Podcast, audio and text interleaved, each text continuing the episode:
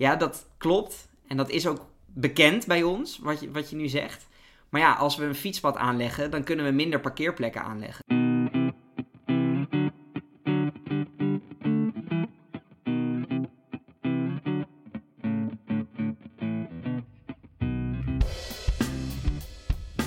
Welkom bij de Voorde Ontschuld. Welkom Jamie. Welkom JW. En? Welkom luisteraar. Het woord van deze week is parkeer-NIMBY. Ja. Er zijn verschillende soorten NIMBY's. Ja. Misschien is het goed om eerst even te zeggen wat een NIMBY is. Een NIMBY is een Nivea. Dat maakt het niet duidelijk. Nee, NIMBY staat voor Not in My Backyard. Ja. En dat wordt in het Nederlands ook wel eens vertaald naar Nivea. Niet in voor- en achtertuin. Ja, en een NIMBY, dat is dus iemand die... je ziet ze bijvoorbeeld als er een nieuw flatgebouw moet komen. Ja. Kijk, iedereen is voor meer woningen bouwen. Ja. Iedereen is ervan overtuigd woningen. dat ja. nodig is. Maar als je dat dan ergens neerzet, dan gaan de mensen in de omgeving zeggen van... nou, wacht even, het is geen goed idee om het hier neer te zetten. En dan komen ze met allerlei redenen. En, ja, die zijn vaak dus... heel egoïstische redenen ook. Zeker. Het zijn natuurlijk vaak gelegenheidsargumenten. Ja. En je ziet het ook bij windmolens bijvoorbeeld. Daar zijn de meeste mensen wel van overtuigd. Maar ja, niet zodat ik er uitzicht op heb, zeg maar. Dan zie je ook NIMBY-gedrag. En we hebben het nu over NIMBY's aan de hand van een bericht. Een paar weken geleden is het al. Maar dat maakt niet uit. Want in deze podcast... We tijd is relatief. Precies, we zijn niet zo hapsnap. Wij denken even rustig erover na voordat we onze... analyse erover geven. En dit was een bericht over een erotisch centrum in Amsterdam. Ja. En er was ook echt NIMBY-gedrag. Die mensen hadden geen zin om een erotisch centrum daar in de buurt te hebben. Maar wel dat je een onderscheid kan maken tussen NIMBY's. Ja. En dat is wel belangrijk om aan te duiden. Nou, dat is dus inderdaad een... daar wil ik het over hebben. Want... die erotisch centrum NIMBY's, die werden dus ook NIMBY's genoemd. Ja. Niet alleen door ons. Maar je kunt je daarvan afvragen, zijn dit wel echte NIMBY's? Want een erotisch centrum is ook iets waar sommige mensen überhaupt tegen zijn. Ja. Hè, en dat zie je bijvoorbeeld bij windmolens ook wel. Iets minder, want ik denk dat het wel vooral NIMBY-gedrag is. Maar nou ja, daarom vind ik een flatgebouw ook het beste voorbeeld. Want daar is echt wel iedereen voor, maar zie je toch NIMBY-gedrag. Zo'n erotisch centrum, dat zijn misschien geen echte NIMBY's. Dat zijn ook, kunnen ook mensen zijn. Want er zitten wel mensen tussen tegelijkertijd waarbij je denkt van... daar zit... Sommigen hebben echt een moreel bezwaar. Dat je echt zegt van van ik ben sowieso tegen... georganiseerde prostitutie. Ja. Meeste niet. Als je zeg maar kijkt naar wat de argumenten waren. Ja. En de meeste argumenten waren wel van... wij willen niet... Ik wil niet dat mijn kinderen daar in de buurt van opgroeien. Ja. Ik wil niet... ik ben bang voor de georganiseerde misdaad die erbij vast zit. We zijn bang voor overlast. Maar ja, overlast is natuurlijk wel weer een... Ja, een NIMBY. Ja, maar ook weer niet. Kijk, goed. Dus dit is... Laten we het erop houden dat dit een beetje een twijfelgeval is. Ja.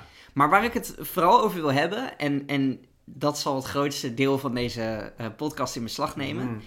is mijn eigen NIMBY-gedrag. We zijn nu niet bij mij thuis, Jamie, we nemen bij jou op. Maar zoals je weet, ik kijk uit over een groot parkeerterrein. Ja. En daarachter is een vrij groot winkelcentrum. Ja. Shopping Center Overvecht. Ja, dat klinkt bijzonderder dan het is. Maar, inderdaad. Ja. Het is wel handig. Maar qua uitzicht is het niet fantastisch vanwege... Dus ja, parkeerplaats. Dat is nooit echt heel leuk om naar te kijken. En nou zijn ze bezig met opnieuw dat inrichten. Dus er komen heel veel woonunits bij, bijvoorbeeld. Wat extra winkels en een stukje groen ook. Hmm. En wij werden als bewoners, wij huren overigens hoor. Ik heb geen koopwoning, maar toch, we werden gevraagd om daarover mee te denken. Esmee en ik. En ik merkte bij mezelf ook een heel sterke NIMBY-neiging. Maar dan specifiek over het parkeren. Want op dit moment hebben we heel veel parkeerplaatsen, wat ik stom vind. Ik kijk daar liever niet naar. Ja, snap ik. Ja. En ik hoop eigenlijk dat minder wordt. Dus dat ze of parkeergarages gaan doen in plaats van parkeerplaatsen, want dat is toch minder lelijk om tegenaan te kijken. Of überhaupt minder parkeergelegenheid. Dat zou ik helemaal top vinden. Maar dan voel ik wel dat je ene voorkeur, zeg maar, van of een garage, zeg maar een ondergrondse garage, denk ik van, dat voelt voor mij minder valide aan. Dan dat je zegt, of gewoon helemaal minder parkeerplekken. Ja, en het liefst zou ik eigenlijk zien, helemaal geen parkeerplek. Ja. En ik ga daarom, in deze aflevering, ga ik jou uitleggen, Jamie, waarom auto's de duivel zijn. Ja. Auto's zijn de duivel. Heb ik toevallig wel een auto. Jij hebt een auto, ja. Dat weet ik. Ja. Ik weet ook dat jij er niet heel veel in rijdt, maar af en toe wel. Ik vind het wel fijn om erin te rijden. Ja, het is fijn om te hebben. En dat is ook eigenlijk wat ik als eerste even wil benadrukken. Kijk, auto's zijn echt het ultieme voorbeeld van wat we noemen geconcentreerde baten, uitgespreide kosten. Dus een auto, en dat is ook, je weet dat ik daar een enorme hekel aan heb, aan dingen die dat hebben. En wij verschillen daarin van mening. Dus ik hoop dat ik je alsnog kan overtuigen. Yeah. Maar een auto hebben en erin rijden is fantastisch. Veel mensen vinden dat geweldig en dat begrijp ik. Want het geeft een soort van ultieme luxe. Je bestuurt dat ding zelf, dus het geeft je vrijheid. Ja. Je kunt van deur tot deur komen, dus je hoeft niet nog een stuk te lopen of zeker, wat dan ook. Ja. Je hebt ruimte, privacy. Een auto is best wel ruim. Het is ruimer dan in de trein. Daar zit iemand naast je vaak. Je kunt nog spullen meenemen. Dus het is hartstikke prettig voor degene praktisch die... ook. Ja, precies. Voor het land waarin we leven is heel praktisch. Ja. En dus in een auto rijden is top. Ja. Maar... De nadelen, die worden zeg maar allemaal bij de omgeving over de schutting geflikkerd. Ja. En dat is ook een beetje mijn probleem. En ik ga een aantal van die nadelen nu stuk voor stuk langs. Ja. Oké. Dus... Ga ik me geconfronteerd voelen? Nou, ja, dat is aan jou. Maar we zullen het zien. Nadeel nummer 1 is de luchtverontreiniging. Ja. En dan specifiek CO2 en stikstof. Ja. Deze is vrij straightforward, denk ik. Ik denk dat niemand daarmee oneens is. Precies. Ja. Maar we helpen de lokale natuur en ook de globale natuur naar de knoppen met auto's. Want auto's zijn de duivel. Okay. Een planeet kapot maken, dat doet alleen de duivel. Het is ongeveer 3-4% van de Nederlandse CO2-uitstoot en 5% van de Nederlandse stikstofuitstoot. Dus dat is... Nou ja, het klinkt niet als heel veel, maar je zou bijna kunnen zeggen, het is te verwaarlozen. Nou ja, ik was dus aan het voorbereiden en ik dacht van het klinkt niet heel indrukwekkend, 3-4%. Maar ja, dus het is toch goed om dat even... Kijk, het klimaatprobleem is iets dat bestaat uit heel veel verschillende kleine oorzaken eigenlijk. Ja. Er is niet echt één ding. Maar het stapelt wel op. Het stapelt op. En daarom denk ik wel dat het belangrijk is om ook die kleine dingen aan te pakken. En ik zou ook willen zeggen, het klimaatprobleem is zo groot, zo alomvattend, dat ook 3-4% daarvan is nog best wel... Significant. Ja, best wel substantieel. Ja. Dus qua uitstoot, ik vind dat een goede reden om auto te verminderen. De tweede reden, en die zal jou wellicht wat meer aanspreken, okay. Jamie, dat gaat over de fysieke veiligheid van de omgeving. Yeah. Want het verbaast mij eigenlijk een beetje wat voor risico's wij accepteren voor mensen die niet in de auto zitten. Yeah. En als eerste wil ik daarbij noemen luchtverontreiniging. Want... Spring nu eventjes een kat op de tafel. Luchtverontreiniging. En dan met name fijnstof en andere dingen die direct een negatieve gezondheidsimpact hebben voor de omgeving. En ik vind het best wel raar dat we dit toestaan eigenlijk. Ja. Want we hebben bij corona hebben we gezien... Kijk, het risico dat je doodgaat aan corona is niet super groot. Maar doodgaan is wel heel erg. Ja. Dus dat is een risico waaraan we mensen niet willen blootstellen. En dus... hebben we allerlei maatregelen getroffen en zijn we ons anders gaan gedragen en ging ook de overheid zich er best wel mee bemoeien. Want... Er zit natuurlijk ook heel veel urgentie aan vast. Precies, ja. En dat is ook logisch, want kijk, over wat precies de taak is van de overheid verschillen nogal de meningen, maar van links tot rechts is iedereen het in ieder geval wel erover eens, het beschermen van de fysieke gezondheid en fysieke veiligheid van mensen, dat valt er zeker wel onder. En ik vind het best wel raar dat ik dan langs ik fiets over een fietspad. Er rijdt een auto langs. Jij rijdt daar langs met je auto. Ja, waarschijnlijk ik. Ja. En dan word ik blootgesteld aan een gezondheidsrisico. Nou, ik heb ook nog... Ik ga die katalysator echt wel een keertje vervangen. Ja. Dat is echt onzin. Nou ja, goed. De cijfers zijn vrij lastig in te schatten. Ja. Maar het gaat qua luchtverontreiniging in Nederland om ongeveer 10.000 doden per jaar. Maar dat zijn niet... Het is heel moeilijk om aan te tonen. Wel. Precies, want het is vaak weer complicaties bovenop andere dingen en zo. En dit zijn ook niet allemaal... komt niet allemaal door de auto natuurlijk. Er zijn ook andere dingen die... Tegelijkertijd heb je natuurlijk ook mensen die longkanker krijgen... die heel erg last hebben gehad van meeroken. Ja. Dat is... Ja, weet je, daar wordt toch uiteindelijk ook wel een soort van aansprakelijkheid in gesteld. Van we zien nu... wel dat als ik in de buurt kom van sigarettenrook... dan zie ik dat wel zeg maar als een bedreiging van die persoon. Ja. En dat heb je natuurlijk minder met een auto. Maar dan is het misschien ook iets abstracter, zeg maar, qua risico. Omdat je het ook niet ziet en zo. Ja, maar toch, het is er wel. En het speelt best wel een grote rol. En ik vind het vreemd eigenlijk dat we dat toestaan. Een ander fysiek veiligheidsding is ook nog verkeersdoden. En dat wordt wel steeds beter. Steeds minder worden het er. Maar ja, het blijft wel een ding. En op de fiets rijd je niet zo heel makkelijk iemand dood. Nee, terwijl, met ongelukken met treinen, we hebben toevallig net wel wat gehad. Tijdje geleden. Ja, maar die zijn wel echt zo... heel erg zeldzaam. Ja. Dus... ja, dat is ook iets wat we van het verkeer nog wel accepteren. Ja. En wat ik ook vreemd vind. Dus fysieke veiligheid is voor mij reden nummer 2. Dat auto's de duivel zijn. Want alleen de duivel brengt je fysiek in gevaar. Maar de allerbelangrijkste reden, en daar wil ik echt even op inzoomen. Je hebt niet de Bijbel gelezen als je zegt dat alleen de duivel je fysiek in gevaar brengt. Ja, dat is waar. Er zijn meer dingen. Maar goed, maakt niet uit. God is daar ook één van de dingen. Oké, laten we daarvan wegblijven. Nee, auto's zijn niet God, auto's zijn de duivel. Wat voor mij ook echt een heel belangrijke reden is de ruimtelijke indeling. Een ruimte die auto's innemen. En ik denk dat dit heel erg iets is wat we gewoon voor lief nemen, wat we als normaal zien. Maar ik vind het niet normaal. Als je door de stad loopt, moet je eens kijken hoeveel ruimte wij opofferen aan de auto. Dus de auto rijdt over een weg. Die weg is breder dan het voetpad waar ik over loop of het fietspad waar ik over rijd. Ja, logisch, want auto's zijn groter. Maar in een auto zit meestal alsnog maar 1 iemand. Dus, ja, niet altijd, maar ja. Vaak. Gemiddeld is het volgens mij iets van 1,2 of 1,3 of zo in Nederland. Okay, snelwegen nemen heel veel ruimte in. Ja, dus om gewoon auto's te laten rijden heb je heel erg veel ruimte nodig. Ook op plekken waar die ruimte heel erg gewild is, zoals in de stad. Want je kunt heel veel dingen doen met de ruimte in de stad. Maar wij kiezen ervoor om heel veel ruimte op te offeren aan de auto. En daar komt nog bij, en dat is voor mij echt een persoonlijke ergernis. Een auto staat 90% van de tijd stil. Maar dan neemt hij nog steeds ruimte in. En mijn stad, Utrecht, staat vol met geparkeerde auto's. Want die dingen die staan daar gewoon een beetje te staan en lelijk te zijn. Maar goed, oké, dat is mijn persoonlijke mening. Dat hoeft niet iedereen met mij te delen. Maar ik vind wel, kijk, van windmolens hoor je bijvoorbeeld ook, die verpesten mijn uitzicht. En dan denk ik van... heb je wel eens door het centrum van Utrecht gelopen? Want je hebt daar echt de meest schitterende straten. Zoals bijvoorbeeld de Nieuwe Gracht. Prachtige straat. Echt een stukje historisch erfgoed. Behalve dat er allemaal van die blikken geparkeerd staan. Die je uitzicht daar verpesten. Ik was... een week geleden fietste ik door een straat in Utrecht waar ik elke dag fiets. Omdat ik naar mijn werk fiets daar. Allemaal bloesembomen. Schitterend. Ja, ik dacht, ik maak een foto van mijn moeder. Want mijn moeder houdt heel erg van bloesembomen. En toen dacht ik, ik kan hier wel een foto nemen. Maar de helft van die foto wordt gewoon ingenomen door geparkeerde auto's. En dus het neemt ontzettend veel ruimte in. Het maakt mijn stad lelijker. Dus het is ook visuele ruimte. Maar je voelt dus dat het een NIMBY is. Maar in jouw hoofd is het wel een gerechtvaardige NIMBY.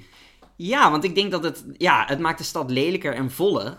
Het neemt dus ruimte in je zicht. Het neemt ook ruimte in je gehoor. Want auto's zijn ook nog eens heel erg luid. En wat me dus opvalt bij auto's... Kijk, vooral als ik rijd. Mijn uitlaat is ook kapot. Nee, en vooral in de stad vind ik dat apart. En je kunt het is ook echt een soort van politieke keuze die wij maken. Want in de meeste steden, of volgens mij in alle steden, heb je een parkeernorm. Dus er wordt gewoon letterlijk tegen projectontwikkelaars gezegd... oké, mag je hier wel een woning bouwen... maar dan moet er ook verplicht een parkeerplaats bij...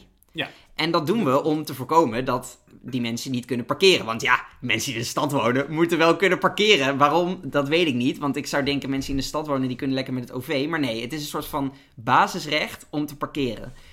Maar mensen beseffen niet hoeveel ruimte en ook daarmee hoeveel geld dat kost. Want een parkeerplek, een parkeervergunning in de stad kost vaak maar 100, 200 euro per jaar. Terwijl als je kijkt naar wat dat kost...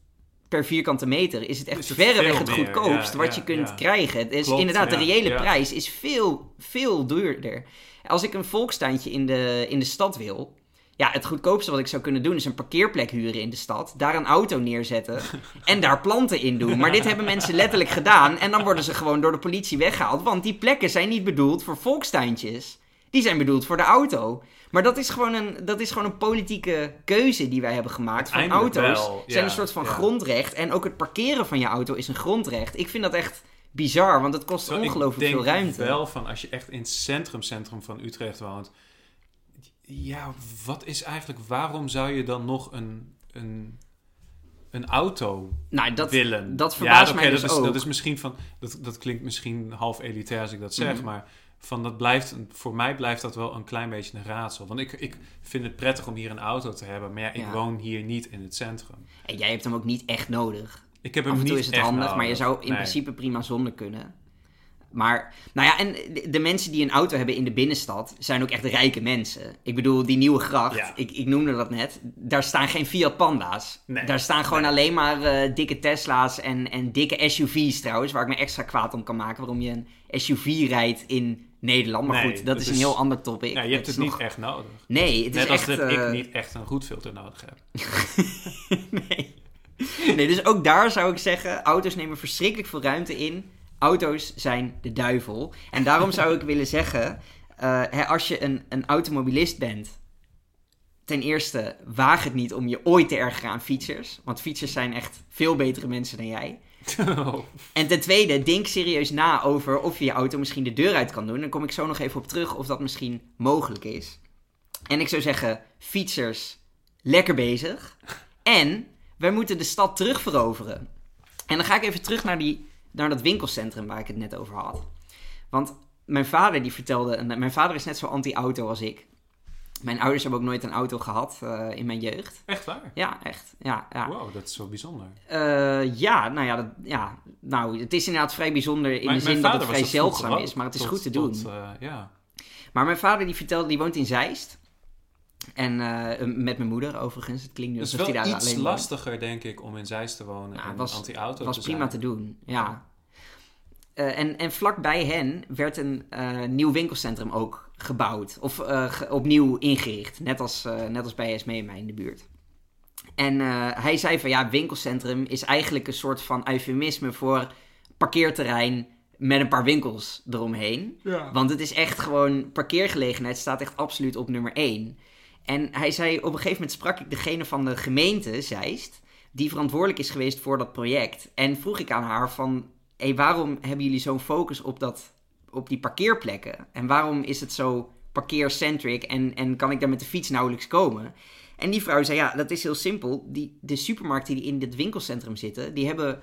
een contract afgesloten voor 10, 20, soms 30 jaar... waarin staat... er moet parkeergelegenheid zijn. En dat is voor hun gewoon prioriteit nummer 1. Ja. En...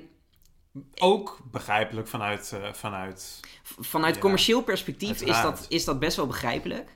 En ik hoor dit ook vaker... want bij ons werd het ook gezegd... bij dat winkelcentrum bij ons in de buurt... toen we daarover gingen nadenken... werd ook tegen ons... we gingen meedenken met zo iemand... en die zei als eerste van ja... het aantal parkeerplekken kan gewoon niet naar beneden... dat is niet onderhandelbaar... want de ondernemers hier... die zijn afhankelijk van mensen die hier met de auto komen... Ja, het is geen foot traffic. Het is puur, ja. Precies, ja. En er komen ook veel mensen met de auto... dus ik snap het ook wel vanuit... zeg maar korte termijn perspectief... maar ik denk aan de andere kant wel... Zo'n herinrichting van een winkelcentrum is wel echt een sleutelmoment. Ook om vanuit de politiek na te denken over wat willen we hier nou precies. Want op deze manier blijf je altijd het car-centric houden. En het is ook zo dat in de omgeving van Utrecht, dus buiten de stad... ja, is een winkelcentrum niet meer rendabel. Want iedereen rijdt met zijn auto naar winkelcentrum Overvecht. Yeah. Dus je krijgt ook die streekfunctie, waardoor... ja, dat is ook een ander probleem, dat de buitengebieden rond de stad, die stromen heel erg leeg. Er zijn steeds minder winkels en dan heb je op een gegeven moment ook echt een auto nodig. Ik moet er wel bij zeggen, ik heb niet heel vaak het gevoel van, laat ik nou maar eventjes lekker naar Utrecht Overvecht winkelcentrum gaan. Maar... nee, maar Jamie, jij woont in Arnhem, hier heb je andere winkelcentra. Maar als je in Maarsen woont of in Maartensdijk, dan is het wel, ja, zo'n winkelcentrum daar is dan niet meer rendabel, want iedereen rijdt gewoon naar Overvecht.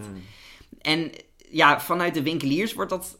ja, is dat logisch. Vanuit de mensen is het logisch. Want die vrouw die zei ook, waar ik mee praatte... van ja, kijk, jullie kunnen misschien met de fiets boodschappen doen... maar ja, ik heb een kind en dan heb je gewoon een auto nodig. Dat is... toen wilde ik eigenlijk meteen zeggen... nou, mijn vader heeft mijn hele jeugd met de fietskar boodschappen gedaan... maar goed, dat is ook zo flauw om dat dan meteen... daar wil ik ook trouwens over zeggen van... toen ik heel jong was en opgroeide in Deventer-Kolmschaten... wat ook nog echt een buitenwijk is van Deventer... Je had alleen een Dirk van den Broek in het centrum van de stad. Ja. En ik moest dan ieder weekend met mijn moeder fietsen naar de binnenstad van Deventer toe. Mm-hmm. Om naar Dirk van den Broek te gaan. Ja. En ik had daar zo'n ongelofelijke hekel aan. Ik vond dat zo afschuwelijk. Maar er was een afslachting iedere week om naar de winkel te gaan. Maar voor mij is dit wel gewoon de sportieve, afgetrainde jongen die je daardoor bent geworden. Anders was je waarschijnlijk veel ongezonder geweest. Ik heb gisteren gehiked en ik moet je zeggen, ik voel me echt verschrikkelijk. Al de hele dag. Ja. Nee, maar ik denk dat we bij het herinrichten van die winkelcentra, dat zijn echt sleutelmomenten. En dan moeten we gewoon harde keuzes durven maken. En ook tegen die ondernemers durven te zeggen van, joh, jammer voor jou, maar we kiezen voor de fiets. Want dat is wel, ja, weet je, het is recht evenredig met de leefbaarheid van je stad. Hoeveel je inzet op fietsinfrastructuur. En mijn vader die ging nog verder. Ja, ik lachte nu om, maar het is eigenlijk om te huilen. Want die vertelde namelijk ook, de fietspaden, er zijn eigenlijk geen fietspaden in het nieuwe winkelcentrum. Dus je moet met je fiets over de parkeerplek fietsen. Ja. En daarvan zei hij ook van, ja, weten jullie dat best wel gevaarlijk is? Want die mensen die parkeren allemaal vooruit in, achteruit weer naar buiten. Ja, en dan fiets je daar overheen. Ja. En toen zei zij letterlijk, ja, dat klopt. En dat is ook bekend bij ons, wat je nu zegt. Maar ja, als we een fietspad aanleggen, dan kunnen we minder parkeerplekken aanleggen. Ja, dat is toch ongelooflijk? En het was ook nog eens zo dat ze hadden ook nog huizen erbovenop gebouwd. 2 hoog. En dan had mijn vader gevraagd van, waarom niet 3 of 4 hoog? Want ja, waarom niet? En toen zeiden ze ook van, ja, dat heeft ook weer met die parkeernorm te maken. Wow. Want die mensen die daar gaan wonen, die gaan ook parkeren. Dan blijven er minder parkeerplekken over voor de mensen die naar die supermarkten gaan. Oh, onbespreekbaar. Shit. Dus dat is ook weer een voorbeeld van hoeveel ruimte en hoeveel fysieke veiligheid wij opofferen voor auto's. En waar offer je dat alleen voor op? Voor de duivel. Want auto's zijn de duivel. En ik wil nog even 2 dingen als afsluitende woorden zeggen. Ten eerste de mensen die nu denken van, ik heb een elektrische auto, dus dit geldt allemaal niet voor mij. Nou, je neemt dus nog ruimte in beslag. Precies. Ja. Als ik mijn bezwaren afga, CO2 is een beetje twijfelachtig, want elektrisch, ja, oké, het wordt steeds groener, maar het blijft energie kosten. Als je een elektrische SUV hebt, fuck jou, dan stoot je nog steeds hartstikke veel CO2 uit, via. Stikstof, fijnstof en zo, oké, dat is allemaal beter. Dus wat dat betreft, thumbs up. Maar je neemt nog steeds die ruimte in, die gewoon toebehoort aan de mensen die in die stad lopen en fietsen, die gewoon op een normale manier gebruik maken. Dus ook op jou, elektrische automobilist, wil ik de stad terugveroveren. Want de stad is van ons, van de voetgangers en van de fietsers, en niet van jou als je daar met je auto rijdt. Dus dat ten eerste. En ten tweede wil ik ook nog even zeggen, wil ik een woordje richten aan de egoïsten onder ons. Want ik kan me voorstellen dat een luisteraar denkt van, ja, leuk, Jan-Willem, al die argumenten vanuit het perspectief van de samenleving. Maar ik wil gewoon lekker in mijn auto rijden, want ik denk alleen maar aan mezelf en ik ben een egoïst. Nou. Je zegt nu van de luisteraar die egoïst is, maar zo voel ik me ook wel een beetje.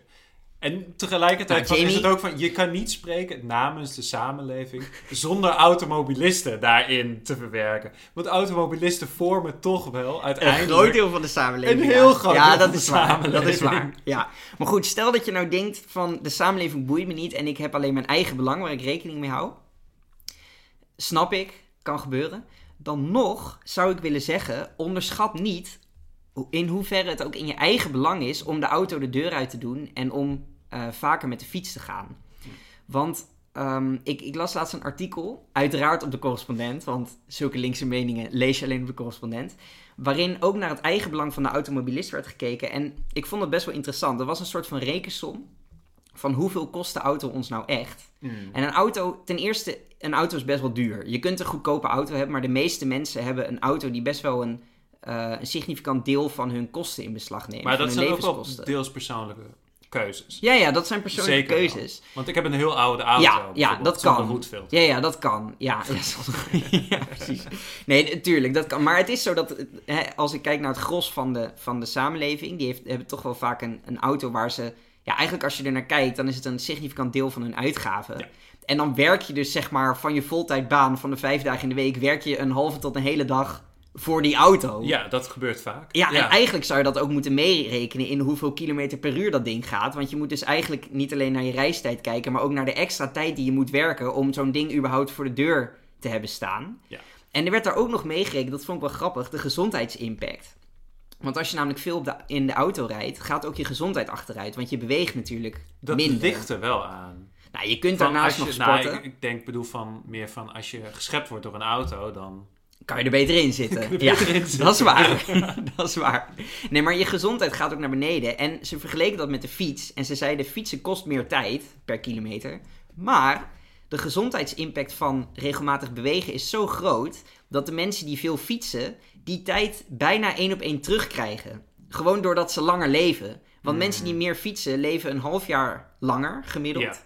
En dat half jaar is ook ongeveer wat je op de fiets hebt gezeten. Dus een fiets kost eigenlijk geen tijd. Want al die tijd krijg je gewoon terug in gezonde levensjaren. Het is niet aan het eind als je al kakkemikkig bent, want je blijft ook langer gezond. Ja, ja. Dus een fiets is top. En ook als je nu denkt van, ik kan het niet, ik heb een auto nodig, zou ik willen wijzen naar mijn ouders, die ik eigenlijk veel te weinig bespreek in deze podcast, want mijn ouders zijn echt geweldig. Maar dit is wel trouwens. Nou, dat is gewoon zo. Dat is bijna een hot take eigenlijk. Ja, mijn ouders zijn geweldig. Ja, nou ja, helemaal geen hot take. Nou, ja. En een van de dingen die mijn ouders geweldig maakt is dus, zoals ik net zei, dat ze geen auto hebben. Ook nooit gehad tijdens mijn leven. Ze wonen niet direct naast een supermarkt. Dus het is niet dat ze gewoon lopend boodschappen doen. Het is niet praktisch in ieder geval. Nou ja, je kunt prima leven zonder auto. Dat is eigenlijk het punt. Want in ze wonen Nederland, niet in de binnenstad. Oké, maar wie luistert buiten Nederland? En ik weet, er zijn ook mensen in Nederland die... Zeist is... Het is niet de binnenstad, maar het is ook niet het buitengebied. Dat weet ik. Ja. Maar dus er zijn er ongetwijfeld ook mensen zijn die echt niet zonder auto kunnen. Maar ik zou wel willen zeggen, overweeg het serieus. Kijk naar de keuzes die je maakt en overweeg om de auto de deur uit te doen en lekker te gaan fietsen. Want het maakt je leven veel beter, veel gezonder. Je bent in contact met je omgeving. En ja, over auto's zou ik willen zeggen, Jamie, zeg het met mij. Auto's zijn... Ik ga het niet zeggen.